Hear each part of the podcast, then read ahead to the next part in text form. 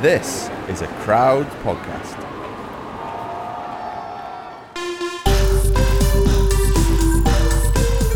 Hello, I'm Geraint Thomas, And I'm Tom Fordyce. and you've just entered the Geraint Thomas Cycling Club. Brought to you by Zwift, the indoor cycling app. Jump on your smart trainer and jump into Zwift. Croeso, or welcome. Right, Geraint, it is still very dark and cold in the UK, so please make me massively jealous by giving me the highlights of your last few days in Los Angeles. Well, it was lovely to be honest. Can't complain. It was um oh, low twenties. Uh, we're staying down in Malibu, right on the sea. Quite a busy road, PCH, but the sea drowned out the car noise. Um, PCH you know, now, is it? cr- That much of a local? It's PCH. Yeah, yeah. Well, Pacific Coast Highway is quite a yeah. yeah, it's PCH to us locals. The only thing I don't abbreviate is the Geraint Thomas National Velodrome Wales, but um, we all know about that. but now it's been great. Actually, you know they have those big Mexican food trucks that all, well, Oh, mainly the workers sort of um, use. I've always rode past them thinking, oh, what, I want to try one of them one day. Like, and I never have. And then a bit like the cable car in Mount Teide, Hmm. except this time actually stopped with Cam. He got a big, massive burrito. I just got a single taco, you know, because I'm an athlete and all. But that was oh, it was lovely. Can't can't fault that. Should stop on there every ride. You put on our WhatsApp group, you put a picture of a beach, which made me insanely jealous because it's not the sort of Mm. weather to go to a beach in the UK. Um, did you swim from the beach? Have you been running through the surf in Baywatch fashion? I haven't actually. Well, yeah, I did go in the sea, uh, but only the once. I didn't go a lot. But um, that day I sent you the picture. I don't think I did, but it's called Paradise Cove. It is. That's just off the PCH, and uh, Oh, PC, just off the PCH.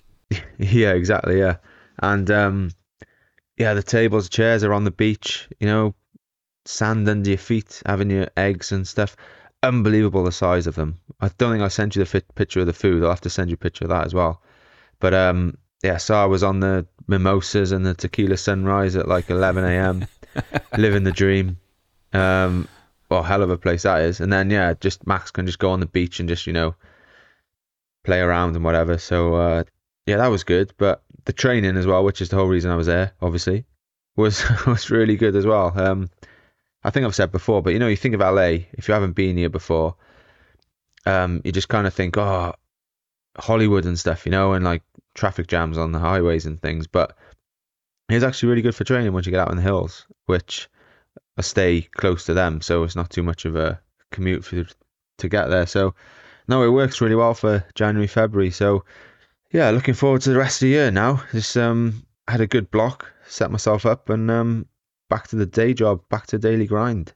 Well, that's not too bad, is it? Really? You mentioned Cam there, G. How is Cam Wurf? We obviously spoke to him in series two. Um, my main memory of that is how affable and smiley he was, and how often you took the mickey out of his descending. yeah, for an Australian, he's actually pretty happy most of the time. Like the Australians seem to be very angry in the peloton anyway. But um no, he's good. The last sort of few days he wasn't with me in, in LA though. He had to go off and uh, he was racing UAE. So it's a bit of a trip that. But I think it must have been four, it's nine hours behind Europe and then another four in front. So I think he was about 13 hour time change. So yeah, I'm sure that affected him a bit. But uh, no, yeah, he's good. Talkative as ever, still Cam FM. So uh, yeah, Superb. Well, G, before we go any further, let us say a big thank you to the following official GTCC domestiques. So I want to say thank you to Laura Kennedy, to Paria Paridar, to Alexi Shilko, and to Dave Lewowski. and also Dickie G. I don't know if they're taking the piss there. Um, Anton, Ruth Rod, Michael. Oh shit, what did we say? Doig. Doig, Michael Doig, Dave Sully, and Liz McCormack. And a reminder if you would like to join their ranks as an official GTCC domestique, go to patreon.com forward slash GTCC to sign up. Let's get a guest on. Ah, you took my line again.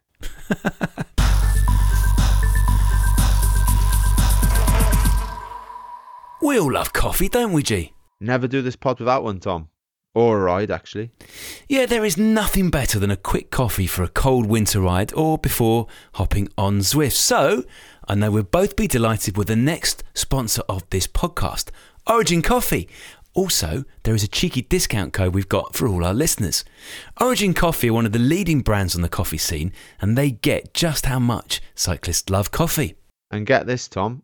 Origin's director of coffee, Freda, is a three times UK Cup tasting champion. Not once, Geraint, not twice, but three times. That is pretty impressive. Would you like another great fact? All online orders are roasted and shipped the very same day. Super speedy, just how we like it on this podcast.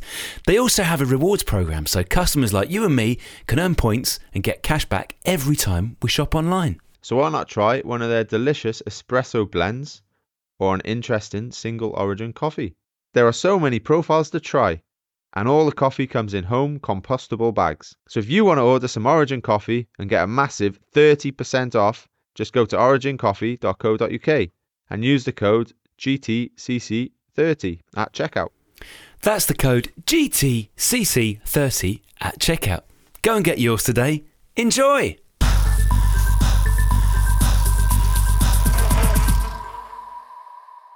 So today's episode is a little bit different as we're actually recording this live online with all our Patreon members listening and watching, even though we can't actually see them, but I'm assured, being assured that they can see and hear us. So welcome to you all and thanks for being the official GTCC domestiques.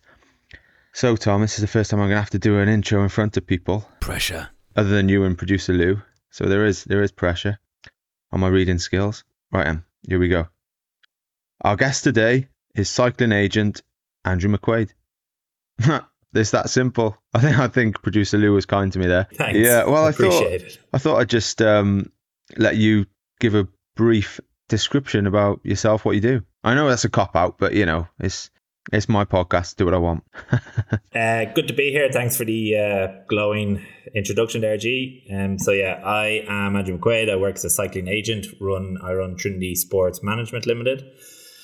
How I kind of fell into it, my background, well, I, I come from a strong cycling family. Everyone from my grandfather, his brother, my father, my six uncles, my brother, my cousin, I, we all raced to various levels. Um, so I played rugby as a kid, but none of my family talked to me, so I had to switch to cycling.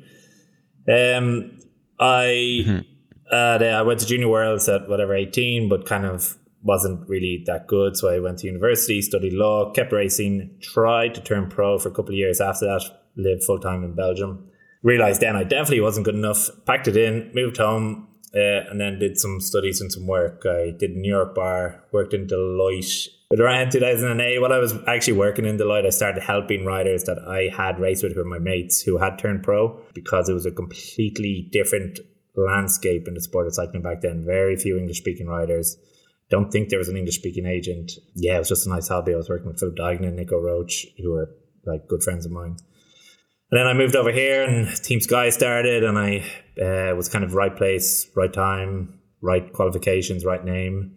Um, and started signing new riders till it got to the end of 2012 and I realized I kind of had two full-time jobs. I was managing bike riders and potentially working 90 hours a week in a corporate law firm. So I had to, I was doing both jobs 50-50. So I had to make a choice of what I did. So that was quite an easy choice and set up Trinity Sports Management then in 2013. Then yeah, Trinity, Trinity Sports Management's now grown. It's probably, it's one of the kind of larger, more established English speaking agencies. Uh, we, our bread and butter is managing bike riders. And yeah, we own and run Trinity Racing, which is a team I'm very proud of, a, a development team that is kind of, um, yeah, it's been around for a couple of years now and is in my mind going quite well.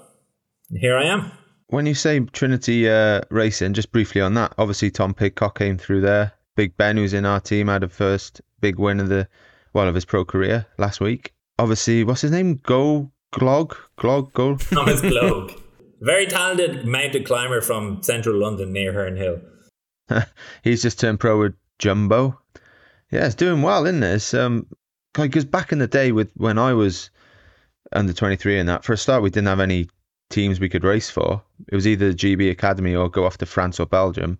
That's a big difference. And now it just seems like there's always British riders turning pro like year in, year out. Whereas with me, it was like rare to have anyone go pro really. So That's changed a lot. It hasn't it? had like Team Team Sky and G, GB success at the Olympics and Team Sky was definitely the instigator in um, British cycling that inspired you guys. You're a little bit older, the guys below you, to really see what is possible and open the doorway, the pathway to see that you can actually turn pro.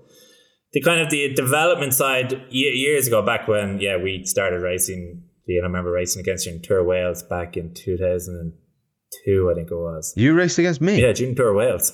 No. We were under sixteen at the time. Yeah, yeah, yeah. I thought you were much older than me. We were all no, I'm not. I just look it. but yeah, back then it was like there was no FaceTime, no no uh, no internet really. If you wanted to make it as a pro, you had to move to France six months. If you wanted the internet, you probably had to go to an internet cafe. Like it was a lot harder back then. Whereas these days with technology, they, can you don't miss people. You're on FaceTime, WhatsApp, whatever it is, and there are established development teams which you can go to. It is getting worse, to be honest. The way the sport is going, pro world tour teams are trying to attract and sign younger and younger riders. So personally, I'm actually quite concerned about the under 23 level because I do think it's a very important stepping stone for any rider to go through before they turn world tour. So yeah, these JG these days, if you're if you're a good junior, you can go world tour straight out of it. It's a it's a completely different kettle of fish. Andrew, we have had uh, loads of questions in from our GTCC members, which we're going to get through in this episode. But should we start with a very simple one? And that is what exactly does a contract agent do? The main thing, the most important thing, is negotiate the contract between the rider and the team. so there's 18 world tour teams in the top division, which I think is around 530 riders. Then obviously we manage second division and then younger guys. As I'm sure G will agree, the most important thing he has going on is the contract that he has with the team. That decides everything. It decides who he rides for, what he wears, what bike he rides, how much he gets paid, who coaches him. It's the most important thing. So, us, me as an agent, I'm the kind of middleman between the rider and the team.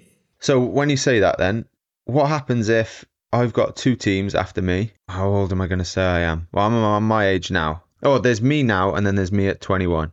So I got two teams after me. One's offering a lot more, the other one less, but the other one's probably more suited to me and my characteristics. I'll be happier. Blah blah blah. You as an agent, I know what you're going to say, but be honest now. You said you're going to be G honest. G honest. What are you going to uh, advise me to do? So, the honest truth is, Because obviously, the more I sign for, there's the more money you make, right? yeah, yeah, more I make because I agents earn a commission of the rider's contract. But I've been doing this a long time now, 15 years, whatever. Like I know the life cycle of a bike rider, and some may say they're going to be different, etc. But it's not the case. When you're any rider now is 18, 19, 20, 21, they absolutely love riding their bike. All they want to do is turn pro. It's the complete dream. Money once they have enough money to buy a bit of food, parents are supporting them, team paying them a little bit, they don't care. It's, they just love it. They turn pro and they're they're in living the dream. They're getting paid to ride their bike. They're moving to Andorra or Monaco or traveling the world. Like they love it. So that's 23, 24. You get to 25, 26, things get a bit more serious. The rider also starts to find his place within the peloton. They know if they're going to be massively successful or if they're going to be a domestic, a lead out man, etc. And then by the time you're, gee, what do you reckon, 28, when did it happen for you? And it has happened for you, don't, don't lie. When you're 28, 29, it's like, it's a job. You are doing a job. You're married, kids, mortgage. You still love it. You still love riding your bike. You still love racing. But you realize you've sacrificed so much to get to where you are. You've given up education early. You've, I would say, this sounds a bit harsh, but you've no, you've not many other life skills apart from riding your bike very well. And in you start to see retirement in four five six years time and you know one day you're going to not have a contract. You're going to get paid whatever it is december from your last team.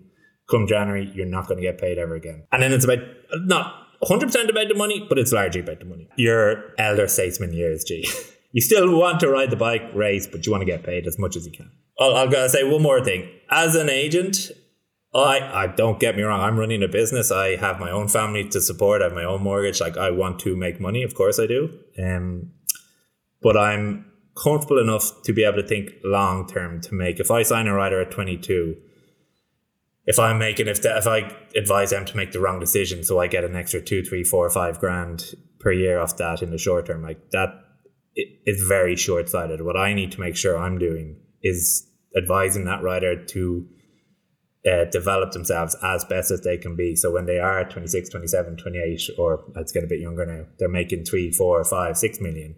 So I'm making a lot more money. Kind of, it is a long game. It's not. It's a bit of a cliche, but it's if they're, I need to make sure they make as much as possible because then it benefits all of us. Gee, I think we should have a question here from Alistair Steele. Because um, this is a pertinent question, Andrew. How much does an agent charge? Or, same way of asking uh, a different question, what's your cut? Uh, so all agents charge different. I like I am uh, happily and, and luckily running a private business, so I don't uh, I don't say what I'm earning. But average is kind of between on a team contract in cycling between five and 12 i've even heard 13% so it depends on the agencies depends on the country of where the agent is what's the norm. Like i think american agents do charge a bit more because i think that's just what they charge over there. The price i charge with i am very happy i'm very comfortable and happy that i provide the value that merits that percentage. And then on top of that there is um, you charge a higher percentage on commercial deals that you're able to get for the rider.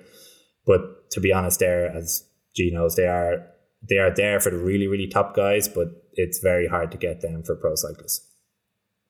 That could be, and that could be upending to to 20% kind of commission on commercial. Yeah, commercially, the average is probably around 20. But could you imagine having given 20% of your rider contract away? That would be crazy. But um, I'm all up, I'm all ears. with Trinity, have you kind of got like a little monopoly on that team? Like, yeah, you can ride for this team, but I'm your agent, so I'm going to look after you. I have to, to be honest, because at the continental level, which is what we race at, we're a road and mountain bike team. It is really hard to find sponsors because we're not we don't race on TV much. We do live and die on social media, and we're we I put a big effort into the social media. But to be honest, I I up to now I've probably put in or probably or definitely have put in over six figures kind of per year to keep that team afloat. The problem is I don't have a budget. I have some great sponsors and Specialized, SRAM, Zwift, who that do provide the best equipment and cash, which really helps me. But um, Trinity Sports Management underwrites the year, and I like it things done right. So I want the team to be done right. So if my like I've Pete Kennaugh and um, John Mould running the team for me now, and if they come to me and say, "Look, we Pete Kennaugh, for example, came to me last week. I really want to do an altitude camp in May with these riders. It's going to cost this much. Is it in the budget?" And I just said, "Look, it's not in the budget, but I'll find the money. If you think it's necessary and it's a good thing, let's just do it. To do that, the only way I can really, it's a passion, but the way I can justify that as a business is because we manage the individuals. So when we turn pro, when they turn pro, we get a return on investment. So how's, um, uh, like contracts change now then? Seeing we're talking about young riders now, you know, because there's a lot of hype, as you said before, you know, younger and younger, they're turning pro.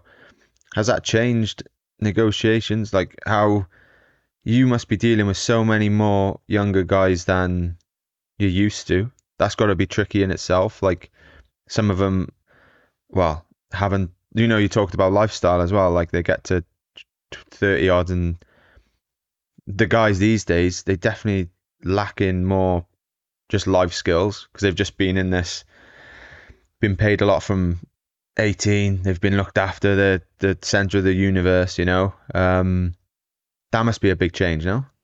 For me personally, actually, the biggest change, despite the fact that I look so much older than you, G, me kind of effectively growing up the past 10, 15 years, it's been with guys like you, Luke Rowe, Ian Stannard, Rohan Dennis, Richie Porte, all similar age. And as an agent, it's very, uh, you become mates with the person because you're similar age, you're going through the same things. It's fine. Now it is a completely um, cultural type shift for me as an agent to be dealing with 17, 18, 19, 20 year olds. Some of them are obviously very mature, some are immature. They're all lovely people, but it is a different uh, it's a different job now. What about parents? Do you have to deal with parents a lot then at that when they're that age? I like to include if they're under 18 I have to include the parents. Like I don't have to but they need to be included because I don't think an under 18 year old an under 18 year old needs their parents at that point, most parents, particularly the ones I've come across in Britain, and America, like they've helped their child get to that place. They've driven them around the country to races, cyclocross. They've spent Christmases in Belgium bringing their kids to races. Like they kind of deserve to be involved, and they want the peace of mind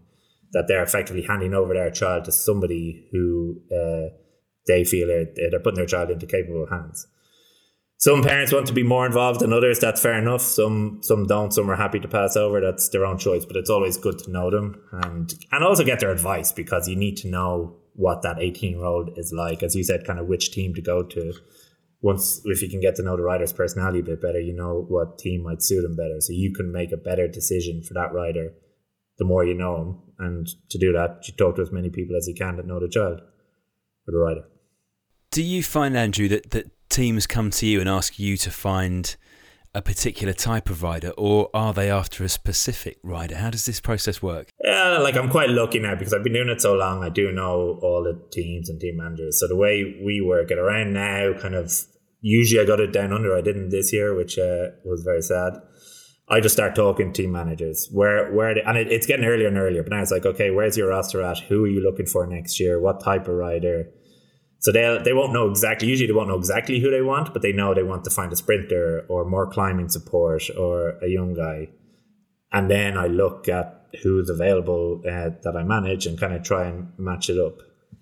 So it's it's like it's just a communication between team and myself to, to see what they want and to see if I have anything that suits. I think it's only natural that you're going to be closer to some teams than other agents, and other agents are going to have be a bit closer with other teams, right? Yeah, It must be. Uh, do you find you're a bit? Is that competitiveness within the agents? Like, you know, there's got to be a bit of like trying to get one over each other, even with the teams. When you're negotiating with teams, like the one thing I've always had against agents. Now, don't take this personally, as in a, a group of like agents in general, is you. Whether I'm right or wrong, I always think if they've got a lot of riders, they can easily use a few pawns, like yeah. um, lower salary guys to sort of like, oh yeah, you know, sort these guys out, and then you know when the bigger guy, we can do something with him, or you know, kind of use other riders to get bigger money for somebody else. There must be a lot of that going on. Uh, well, to answer your first point, there is rivalry between agents. I won't name names. Most of us get on really well. Um, most of us are very respectful. The kind of established agents respectful to each other, and Well, your cousin's an agent, right, Gary? we we communicate. We know who we manage. If if he's trying to sign a rider, if he's signed a rider, I won't try poach him anything like that. There are some agents who don't care. They're well known. They will try poach riders. They'll email riders. They just don't care, and that that does really bug me because there are enough riders. There's enough business out there. You don't need to be that um that much of a dickhead, to be honest. Huh. I had someone come after me a few years ago. You know, Yeah, of course you. You've had everyone. Everyone. I'd say I could say I won't name names, but I'd say now at least two agencies who have tried to sign you. Andrew obviously looks after me, by the way. Hmm, this is getting interesting. How were you tempted, G? Um, no, I wasn't tempted at all, to be honest, because well, our relationship started in 2010, I think, when Sky. No, maybe it was my first contract after that. So maybe it's when I renewed with Sky. So back then, you like you, Stannard, Pete, you were all Luke, you were, and most riders got their first pro contract without an agent, and it was then that I started working with you. Now, like a good eighteen-year-old, there's probably no good eighteen-year-old who doesn't have an agent or they're talking to agents. Like it's got that much younger.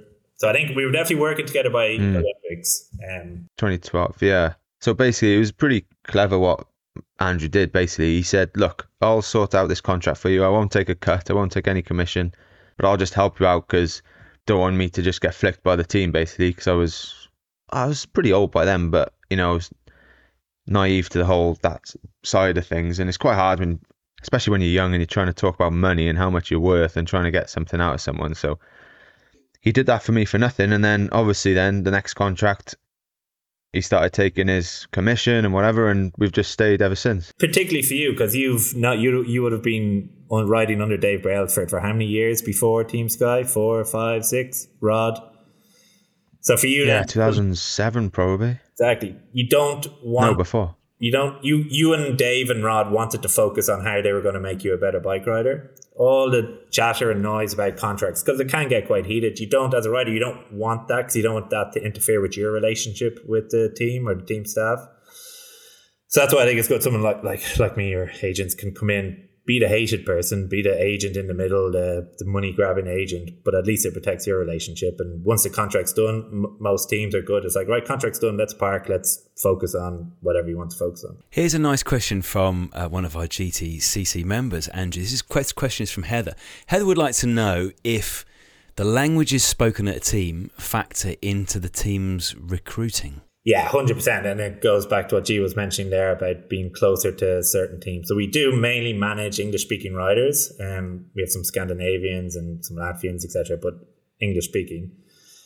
They're obviously attracted to the English-speaking teams, which luckily there are more and more from Ineos, Jumbo, Deceuninck. English is the largest language in the peloton now, but by and large, the French teams would prefer French riders. They speak French around the table. Um, from my side, like uh, Thomas Gloag, who you mentioned, I don't particularly think he should go into a foreign speaking team. He's a young guy, he has lived in London all his life. There's a lot of change going on. If he suddenly goes to a team and he's sitting around a dinner table and he's not having a chat and he can't speak the language, like he's going to become unhappy. And an unhappy bike rider is not going to perform. So that thinking about the culture of the team to fit the rider is extremely important. The older they get, like G there, he could probably go to any team because he knows so many riders in the peloton. He probably doesn't want to even talk at the dinner table in Ineos. He just wants to go FaceTime with his wife and kid. Like, and then he has huh. in the peloton. He doesn't need that, but young guys do. Yeah, definitely. Like that was one of the big. Obviously, it's been mentioned a lot now. Like my contract last. No, when was it? In twenty twenty one. Those negotiations with the the worst and hardest I've ever had. But um, the main reason for staying was because the, the the boys in the team basically and the staff. You know, I knew everyone. I was happy there, and I was like, I don't know how much longer I'm going to race for, but I want to enjoy that time. I don't want to. Not that I wouldn't enjoy it. Say I went to Movistar. Um, obviously I'd get on with them and stuff, but it's more of an effort, isn't it? You got to get to know people, the language barrier, as we said. Whereas yeah, when you're in a team and you you can really get on with people because you speak the same language, the same culture, same sort of humor. Yeah, why why would you change? You gotta at the end of the day, as Evie Richards said, you gotta enjoy it. Being a cyclist, that pro cyclist is so damn hard that you just got to make it easy on yourself. You're still training, training whatever 30, 35 hours a week. You need to. If you're not enjoying it when you're off the bike, it's just going to get miserable at whatever age you are. And that's the that is the big thing you see. Like when you see some riders, like, wow, that dude was so good when he was in Quick Step, just picking a team. Now he's in some French team. How is he going so bad? You know, and like, it, I'd say it's mainly due to that, the enjoyment and the the culture shift and everything. And some teams just don't work for some people, and it is a bit boring that I've stayed in the same team to some from the outside. You know, like why don't you change and see something different? But when something works, you know, like you can adapt it and, and change bits of it, but I don't think it needs a massive. Uh, yeah, you still want to, at the end of the day, you want to be successful, don't you, and enjoy it. And they know you. They know how you work. They know what you need. They know how to get the best out of you. It doesn't obviously things go wrong, but like starting that again with a whole new coaching structure, a whole new DS staff, like that takes two, three, four years to really get to know each other. And for you, it'd be too late. So I don't don't change it if mm. it's not broken. Oh, I'm going to 2030 now, mate. Another seven years. This is what happens when you wake up in Los Angeles. Let's zoom out a little bit, Andrew. Why isn't there a transfer system in cycling? We're all very used to it in football and it's part and parcel of the sport. Um, do you think it will ever happen in cycling or is the culture totally different? Great question personally, I wish it did happen because my development team would uh, be making money out of it. But th- so there is a transfer window. Um, the UCI introduced this recently because there was some um, guys retiring mid-year, signing for a different team. So there is a transfer window, which is first of August to the fourteenth of August each year. And in order to transfer teams in that period, uh, three parties have to. It's there's a few rules. You're not supposed to talk to anybody before the first of August, and the UCI and two teams have to agree, etc. So we actually, I think I was the first to negotiate that uh, for Rohan Dennis a good few years ago that he did do that transfer. However, there was no fees. There's nothing like that. From to be honest, from a development point of view, it's it is. I'm lucky I have the business element where we manage riders, but it's really difficult to invest so much money and to try and find partners. Like we're desperate to find more sponsorship. It's really hard to find money. And then you develop these guys, you put a lot into them, time, effort, money, and then they disappear to the big team, which is what you're trying to do. But you obviously don't, the normal development teams, the Axeons, the uh, whoever might be, uh, don't get anything back. And it makes it very difficult. However, financially, cycling is unfortunately nowhere near football. The amount of money that goes on in football is a lot greater than cycling. So if you're suddenly trying to impose financial burdens on world tour teams who are already stretched financially, that's not going to work either. So in my mind, the sport as a whole needs to be elevated. More revenue needs to come into the sport before then looking at how that can be spread evenly amongst the not evenly but fairly amongst the sport so everyone benefits. Yeah, that's what I was going to say, Tom. Like you need it's the cycling in general that needs to get more money in first because if you start if teams have to pay twice almost, pay the team for a rider and then pay the rider, it's just not going to survive. You know, there'll be four teams left.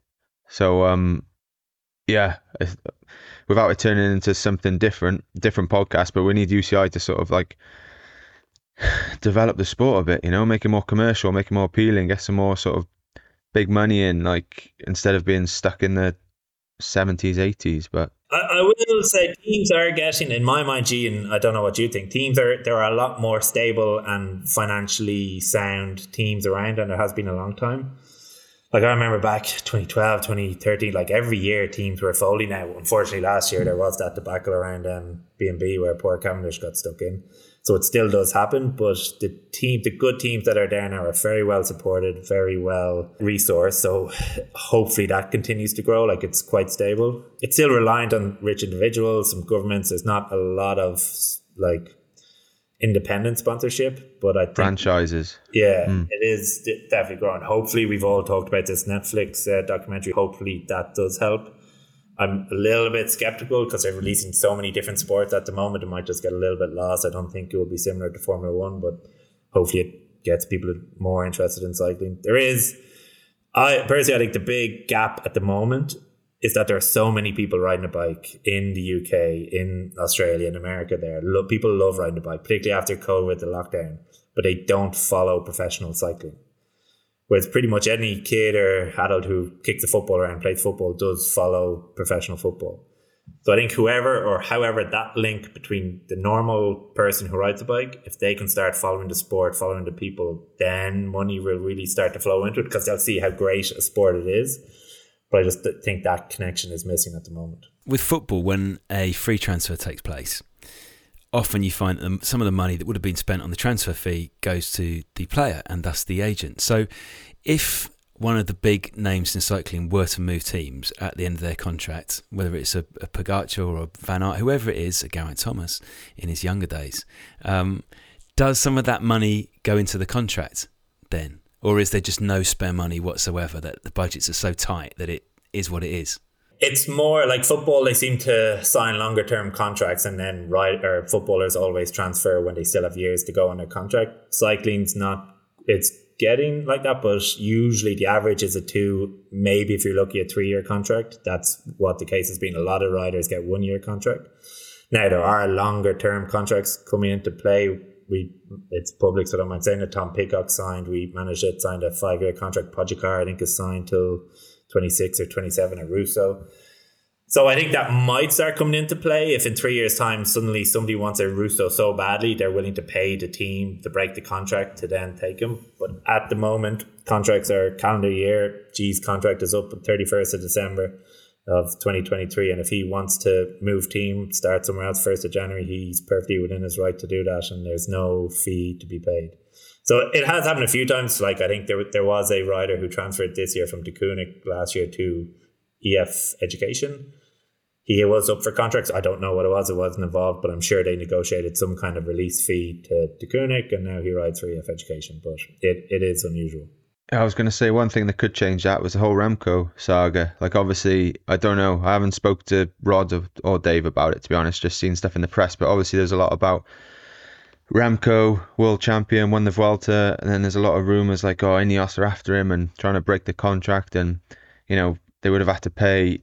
I don't know. I heard rumours that the, the contract wasn't the best in Remco's favour. It was heavily towards Lefevere and Quickstep, the team. But won't go into details because I don't know them, but basically, yeah, if if something like that did happen, like Remco, I think he's got two or three years left, if I'm right. Yeah, he's a long term. Yeah, I think that that could start changing the game. But do you, do you enjoy the game? Do you enjoy like this, Yeah. the back and forth? And you know, you, you're Irish, of course you're gonna probably, but There's two things I love. I love helping young riders, like genuinely, but then, which is a passion and it's a bit cliche, but I love, say, G doing your contract or Pidcock's contract, like the challenge of getting the best deal possible and then hopefully succeeding. Like I love it's a game, like it is a game. It's a you're bluff. You're not bluffing, but you're like you're trying to get the best deal possible. So you're using all your tactics, all your knowledge, all your contacts to try and do that. And that's a game. And yeah, I get a I get good kick off that when I win. Uh, the best deal is when everyone is happy. yeah. But I do like to make sure it's the best deal. But on the Remco saga, I have a question for you, G and Tom. So if you're, and I don't know the details either, I don't know if it happened, I've just read the same things you've read. If you're Patrick Lefevere and you have Remco who just won the Vuelta for uh, whatever he signed for two, three, four, five more years with the team, and Jim Ratcliffe, who we all know Ineos does have or access to a lot of cash. If you're Patrick Lefevere, who I think is the person who can sign away Remco and say, yeah, you can break your contract, how much money do you have to be paid to make that happen? What has to go into your personal bank account legally and pay tax, whatever, to be like, okay, Remco, you're the Belgian star. I'm a Belgian team. This might end the team because all the sponsors are probably here for you. But what's that figure? I've asked a few different people that. It's interesting. Well, I think you can, for a start, you can see why the romantic side of Remco and Patrick, why they want to stick together. Belgians try and win the tour. Like Quickstep have never won the tour. Um, you know, I don't know when the last Belgian to win. Probably Merckx. I don't know. It's been a long time. You can kind of get that romantic side, but then being an athlete and being clinical about it. Quickstep aren't a Grand Tour team, really. Uh, they did really well to win the Vuelta, but the squad they have, the team they could line up, I think they could get a good team on the on the on the start line for sure. But whether they have the guys in the mountains to really support him is a challenge. I don't know who they've. You're thinking about Remco and how much he gets paid. How much does Patrick? Sorry, yeah, true. Give us give us a figure, G. yeah, what goes into your back This pocket? Well, the so a let's, fag for argument's sake, for argument's sake, Remco's Jim's just said to you how much. say Remco has got this year and next year, two years, and me being Patrick, I've got to pay him, I don't know, let's make up three and a half, three and a half mil. I would say at least that, at least the value of his contract. So I want seven mil. I think you would be a terrible negotiator, and I can see why you've got Andrew on your side. Jim Ratcliffe has got 18 billion quid, and you've yeah, just gone he's got 7 18 million billion quid because he's not stupid, mate. Like he is. I've met him a few times. Super nice guy, but he's careful with his money. He's not just going to buy something for the sake of buy it, you know. Like, but yeah, I get your point. He is. He does really want to win the tour again because we won it with Egan when Ineos first came on board. He really wants to be successful in the tour, so maybe he would get a bit emotional with it. But he's a businessman and you know successful, so he's. I'm pretty sure he won't get emotional with stuff, but yeah, I'd say the value of his contract at least, and then okay, you might add, you might be a bit ballsy and then chuck in another ten mil just see if you can get away with it. Patrick is the team owner of a Belgian team and sells the Belgian star. He can't show his face in Belgium again. There's a very personal issue. Yeah, but if he's got over ten mil in his back pocket, he wouldn't want to stay in Belgium, would he? Well, exactly. is it 10 mil? He'd be in the Bahamas. Is it 20? I don't know. Anyway, sorry, I digress. I just think it's a very interesting hypothetical situation. It's a very good question. Here is a, a, a very good question from Simon B, who is a GTCC patron and thus is listening to this recording. Hello, Simon. Um, Simon would like to know um, from you, Andrew, what is the strangest request you have ever seen from a rider in his contract? Well, I will say the strangest request. Don't mention my dog. Don't mention my dog. Don't mention that bit. No problem. The strangest request I've had is when I had a phone call asking to release to help a rider get out of jail. Um, but that wasn't in the contract. We kept we kept that away from the team. Strangest request, nothing like it's all standard. It's they want business class flights if they can get them. They want freedom to do other activities like skiing, etc. Because a lot of teams don't want them doing that. I've had a few riders contact me. It's it's, it's more random to have a rider. Con- riders don't like paying for stuff, G included. So if he can get something for free, even if it's two hundred quid, he'd prefer to try get it for free. So I've had riders contact me looking to get them a free mattress. Oh, Luke Roder, he contacted me. I got him a free baby pram when he had his first kid. Like that's That's the funnier thing. They don't like paying. they want things for free. Yeah. Socks. All riders love is free pairs of socks. What about what about like um so for instance with Sky, it was a big it, what made that contract hard was not the initial X amount, that's what you're going to sign for your salary is everything else like you can't have this personal deal because that clashes with Hmm. this tiny little thing we've got going on there in the left hand corner that we don't give, really give a shit about, but we're going to stop you doing that because that clashes with that. That must be the biggest ball ache. Those finer details, like I think from what I hear, that's what's held up the whole Cav thing with so many people was his personal deals. So the way cycling works, basically, you sign for a team, they own your image, and gee, you were lucky enough, you were able to negotiate some freedoms, and there's maybe ten riders in the world who are strong enough to negotiate freedoms, but most uh, riders hand over their image. So effectively, if a rider wants to do anything outside of their team contract, you need the team's permission. And if you think about it, and this one I get, like a team does not want a rider working with a competitor of a team sponsor. Like G can't be riding around in a specialized or a Scott. Totally get that. Has to wear Bioracer. But the most frustrating thing is if you get a potential deal with a company the team will ask what sector is it in. The answer I hate getting the most is no, you can't do that because we are talking to somebody in that sector. So we might have a sponsorship, we might have a sponsorship deal in the future. And even though it might be bullshit. They might they might be talking to someone who goes nowhere, but the rider loses the deal, and that's part of the problem with cycling. It's why you don't see many cyclists on billboards or on TV advertisements because by and large teams won't allow it. I had that with um I could have signed a massive yogurt deal. but uh CMP were apparently thinking of starting up some breakfast yogurt, so they said, Well, you can you can do it, but CMP are thinking of doing this so we could cut it at any moment. So It's just you just need to be a bit sensible and like we can if you negotiate a contract that does say what I think is like okay do the deal but have a break break clause in the contract that if the team finds a sponsor that's a direct competitor that deal has to end. what about um like when a, a rider, normally a big rider, moves to another team, takes a mechanic, takes a soigneur, do you get involved with that side of things or like do they become in that contract with the rider or is it like totally separate?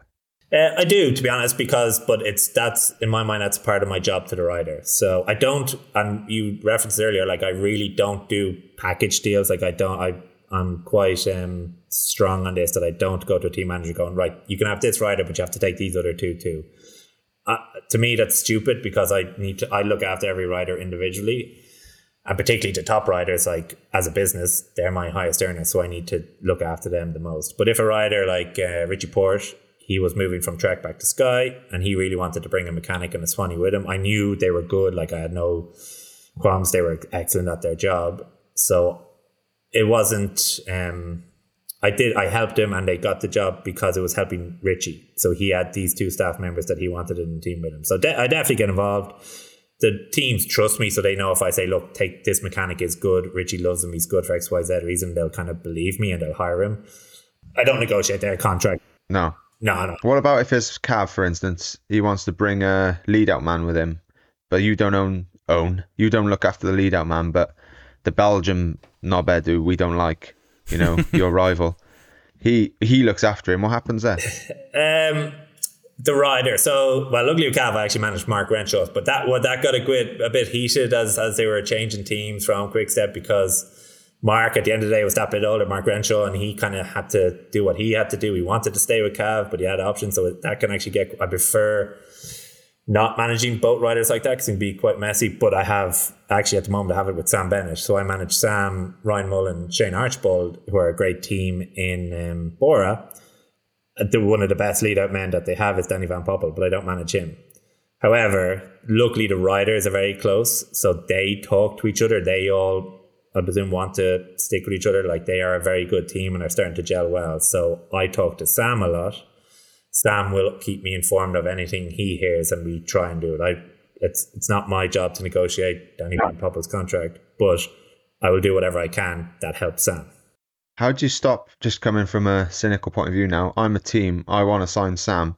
I know he really wants Danny. So I'm going to pay Sam what he wants, but we're going to undercut Van Poppel. It must be hard to keep Van Poppel's price what it should be. You know what I mean? it at the end of the day, that's Van Poppel's job, Van Poppel's agent's job. Then he has to be, and if I'm sure he is going to the market trying to find what is the value. Like there is the problem is that there's no there's no scale of like what you do to what salary you get. You're there's no you, you win a Tour de France, you get this because it depends on what age you are, stages. So the only way to find out market value is to find out what people will pay. So I'm sure Danny Van Poppel's agent is talking to teams to see who's interested in him uh, and how much they'll pay. I'm talking to teams about Sam to see who's interested, how much they pay, and then then it's the rider's choice. All I can say to Sam is like, right, Sam, I have you this deal. so how much you're going to get paid? They want Danny. I don't know what the deal is. I'm sure his agent's talking to them, and then it's Danny's call if he stays or goes. It's uh, or it could be a rider. I'm not saying Sam. It could be a rider, and uh, gee, you can talk about this if you want. Who goes, look that rider's not he's getting paid 50 grand too less but actually i'll give him the 50 grand because i really want to keep him so riders do do that if they really want to stick together and a higher paid rider will sacrifice a bit of his salary gee correct me if i'm wrong but you have done that i'm going to give you some credit there for that mm. You're very slow to reach to your wallet to buy the coffees but you, you do do that uh, yeah i won't go into that too much detail no, but, don't need yeah, the details but i'm just saying that does happen and and at the end of the day, you're doing it for yourself as well because you want that person beside you because it helps you. Yeah, exactly. Yeah, and when you see, especially when it's someone you really believe in and you trust and you got a good relationship with, and then you see they could be basically, you know, talking about being a job. They, you know, they've got kids at home, and so yeah, of course. Like when you see it's not happening, you you do what you can, don't you? So let the speculation begin. Yeah. no, no names, don't worry. I have got some Dave B questions for you, Andrew. So, one of my favourite Geraint stories is when Geraint attempted to negotiate with Dave Brailsford um, about the value of his contract after drinking how many Belgian beers was it, G? Well, I think Dave had a good seven or eight. I probably had the same, actually. Yeah. Okay. So, Andrew, how does negotiations with Dave B go? What are the best tactics to use? Uh, I like Dave a lot. You've got to be part psychologist, haven't you, with all the different agents and how they all they're all different, aren't they? different triggers. They all have big egos. Uh, I, riders, I have a big ego. Team managers have a big ego. So it's just getting to know them, getting to know what works, and also getting their trust. I think is important. If they trust you that you're not a complete gangster and you're actually doing a good job for your rider or the best job possible, I think like I've gone to war with some team managers. I won't name names, but I've I've said things to team managers that made my own skin crawl. and, uh, but it was I was doing it because it was what was best for the rider, and I had to do it. And luckily, that team manager, once we got the deal done, shook hands, moved on, not a problem. Um, Dave, like Dave, I have a lot of respect for him. He's a very smart man. He's done so much to help cycling, British cycling, you guys. And yeah, it's just it's just trying to get him. It is trying to get him at the right moment. Uh, I won't. It's not Dave. Another deal, and I won't name names. The best deal I actually ever did was over three and a half bottles of wine with a team manager in the Tour of Yorkshire. he uh, he liked the wine, and like I knew was the best way to get him um, get him on board. So we did have a big dinner, and I remember going to bed at about one a.m. and like I I was looking sideways, and this team manager was a good bit older than me Next morning, I see him. He'd already done like 50k on his bike before the stage. He was as fresh as a daisy. I was absolutely hanging. But we got the deal done that night, and we were finalising a few weeks later. And I said to him, "Man, don't forget Jim this part of the deal." Uh, and uh, he was like, "Oh, what was that?" I was like, "Remember we talked about that at the?" And he's like, "Oh yeah, I vaguely remember about that. Yeah, yeah, yeah. Okay." So it just depends on the team manager and the relationship. They're all uh, they all work differently. So what about relationship with riders? Like, I'm going to blow my own trumpet a bit, but I feel like I'm pretty low maintenance. Like you do my contract and then we keep in touch, but there's nothing really work related as such. But some riders won't name names again, but they can be a lot more demanding and you have to sort of be, yeah, work a lot more with them. And also sometimes, again, not really with me, but with some teams, you see that if they got issue with the rider, they tend to go to the agent rather than the rider sometimes as well. How is it how is it balancing all that? It like my wife will sometimes say i've like i'm always on my phone i've 20 or 30 different girlfriends that i have to keep happy. Um, it just depends on the rider some right all riders are different you're all a bit crazy in your own way you are all successful because you're all a bit tapped and that usually the more successful you are the more tapped you are so yeah it's just dealing with the writers in a different way what they need um, and that's the job. Like trying to, I do find you can do a better job when you know the writer and you know the person, you know what makes them tick. It can be quite frustrating sometimes when you have to do a lot of work and it can be unnecessary and um, things could be a lot easier. But yeah, it's the job. Who's the hardest to deal with then? Come on, give us one name. Uh, the mo- I'll, I'll talk about him actually, and I don't think it might be mentioning The not the hardest, but the most interesting and uh, exciting journey I've gone. I'd say is probably with Rohan Dennis. I was going to say that, yeah. I've managed him for 13 years. Honestly, Rowan is a great guy. He's an unbelievable bike rider. He's an unbelievable teammate. He's an unbelievable professional. But he is uh, a very particular individual. But like, I do genuinely really like him, and he's had some issues with teams. And to be honest, usually whenever he's had an issue, I'll say, well, I don't want to go into too much detail. It's his personal business. Whenever he's had an issue, and it's blown up or whatever, he's completely right. He does. There have been issues and things have not been done properly. Um, so he is very professional. He gives hundred percent and he expects hundred percent back. Problems arise if you if he thinks people aren't giving him hundred percent back. But I wouldn't change working with him for the world. It was uh, because he just announced his retirement there last week. He's retiring at the end of this year, so I will be sad to see him go. A little less stress in my life, and I look forward to, gee, you can come with us. We're going to his wine cellar in Adelaide next year, and uh, he's not allowed veto anything we pick to drink. Oh, no, I'm going to sign up for Tour Down Under then. Yeah, if I'm still riding. Watch his space. But um, what about when a rider retires like Richie? Do you still work with them at all, or is it just a friendship then? Uh, it's a friendship, but I try to help. Like, I, I do feel like I have a duty of care. My main duty of care um, is to, to feel I have to riders that when they retire, they've done the best with their money financially. They've got the best contract. So when they do retire, they're not financially screwed. So we really focus on that from a young age now of like, right, okay, you're earning 100 grand. Let's start setting you up with a pension or an accountant or a tax tax advisor.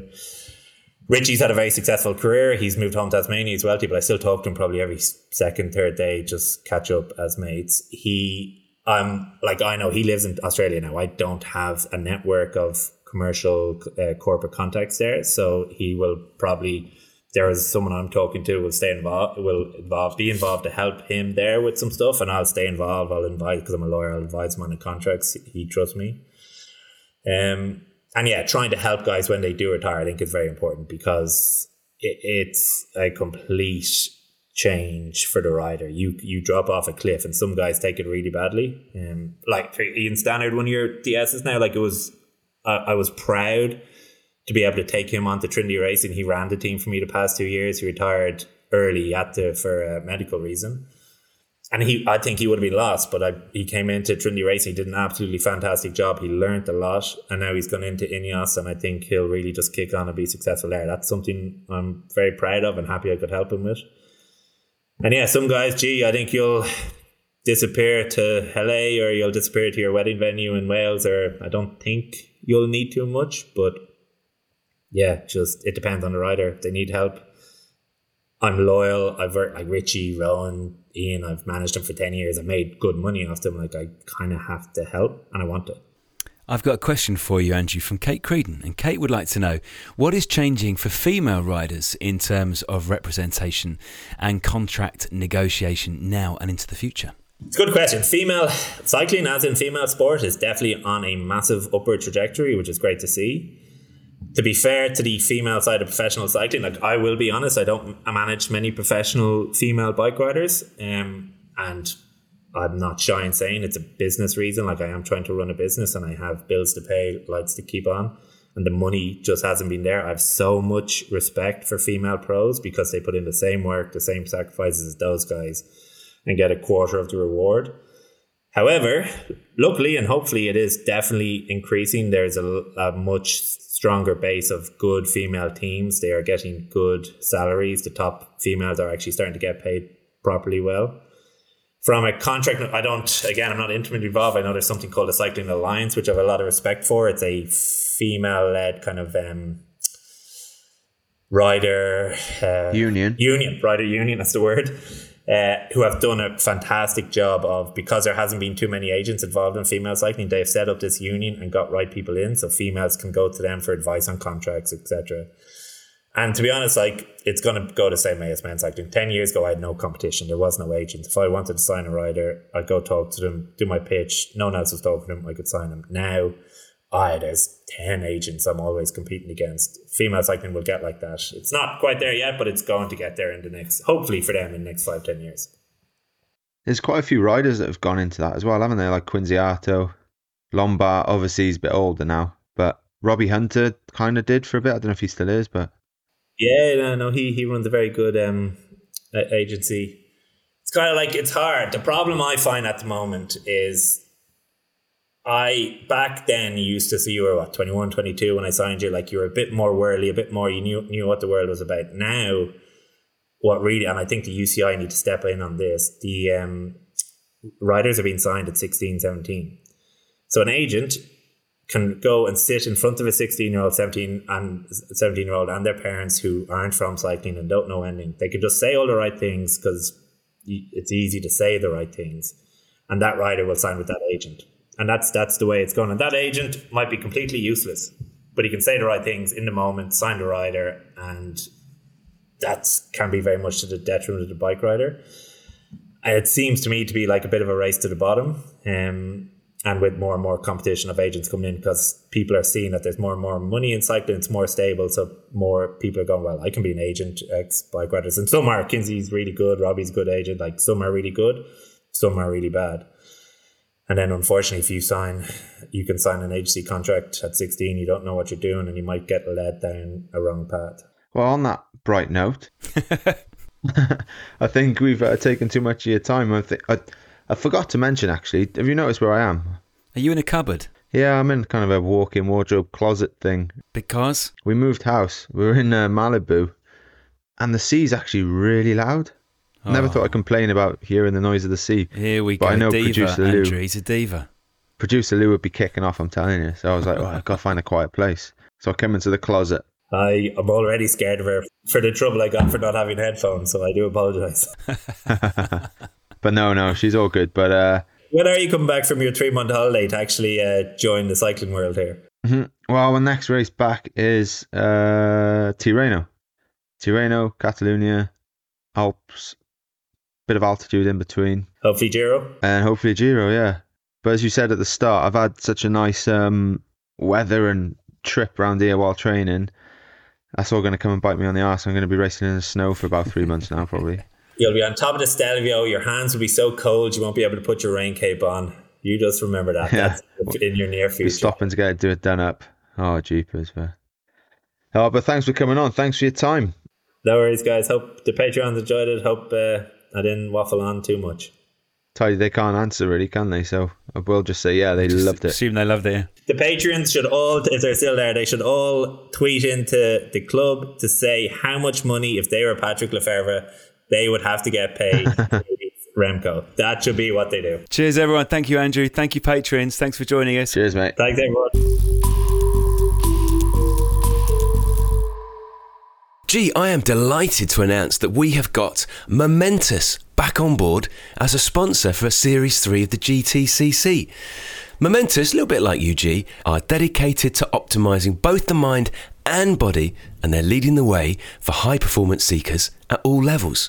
Right, so for those not familiar with Momentous, gee, tell us all about their flagship product. Yeah, so PR lotion is something I've used on my body for years, Tom. It basically delivers bicarb directly to your muscles via your skin and bypasses the gut, which I don't know if you've ever drunk bicarb, Tom, but that's a big plus. The best time to use it, I find, is an hour and a half before your workout on Zwift or out on the road or whatever you're doing. And it's not too sticky either. It doesn't get stuck in your hairs if you've forgotten to shave. And it definitely helps me train harder. All of this is true, G. It is actually scientifically proven to improve performance and decrease muscle soreness and helps you make all those training goals. If you want to get your hands on some PR lotion, Momentous are giving GTCC members, that's you listening right now, yes, you, 25% off. Give them the code G. Just head over to prlotion.com and use the code GTCC2022 to get 25% off today. Enjoy.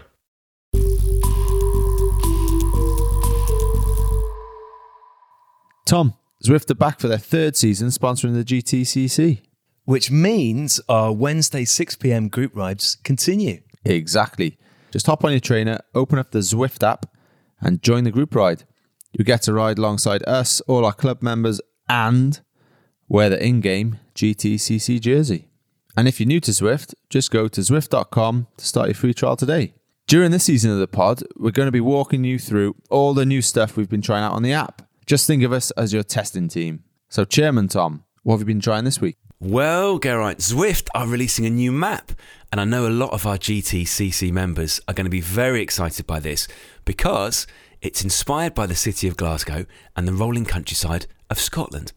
It's not a one to one replica of a real world destination like some of Zwift's other maps for, I don't know, London and Paris, but it is basically a racer's playground. There's five routes and 58.5 kilometres of new tarmac and gravel as well for you all to go and enjoy. And we'll make sure to line it up for some GTCC group rides in March. Until then, you can ride the new routes or race them in the Ride Scotland events that are on the Zwift event calendar and even unlock a rather snazzy tartan themed kit. Find out more, go to Zwift.com where you can start your free 14 day trial or buy a Zwift Hub.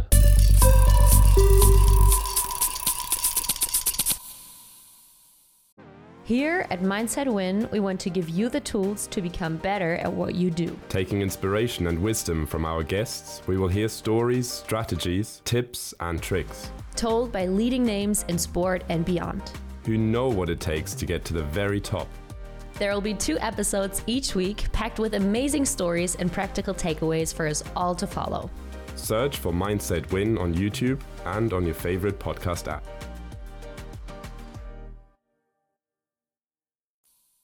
Tom, time for any other business now, and I hear you've got some appointments to make. Always some appointments to make, G. I'm a very busy chairman, as you know. First of all, we are going to appoint two new road captains.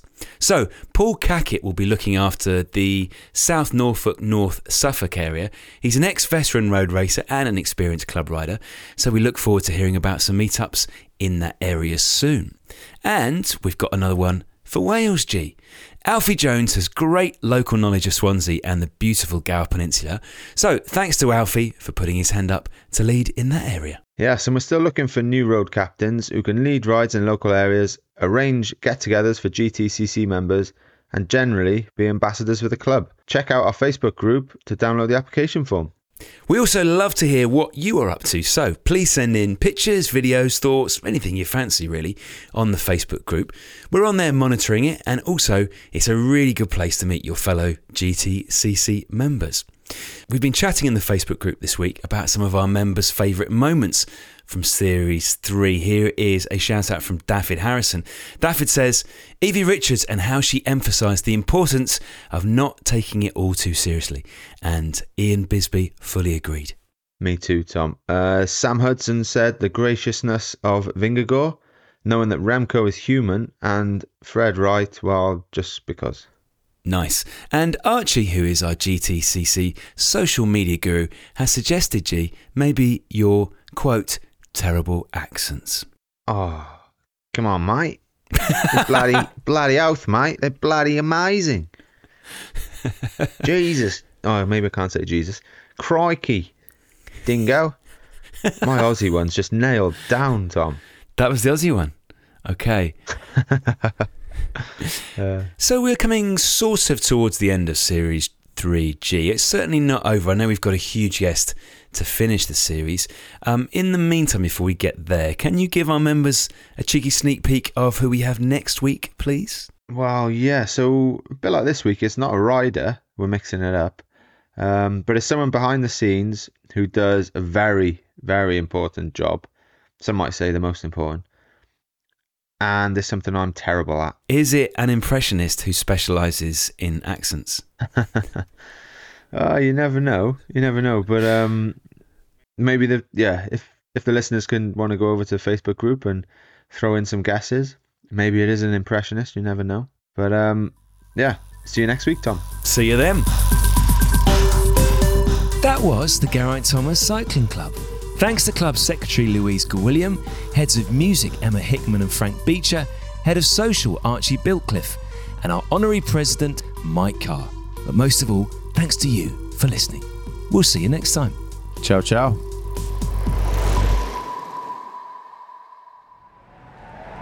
Crowd Network, a place where you belong.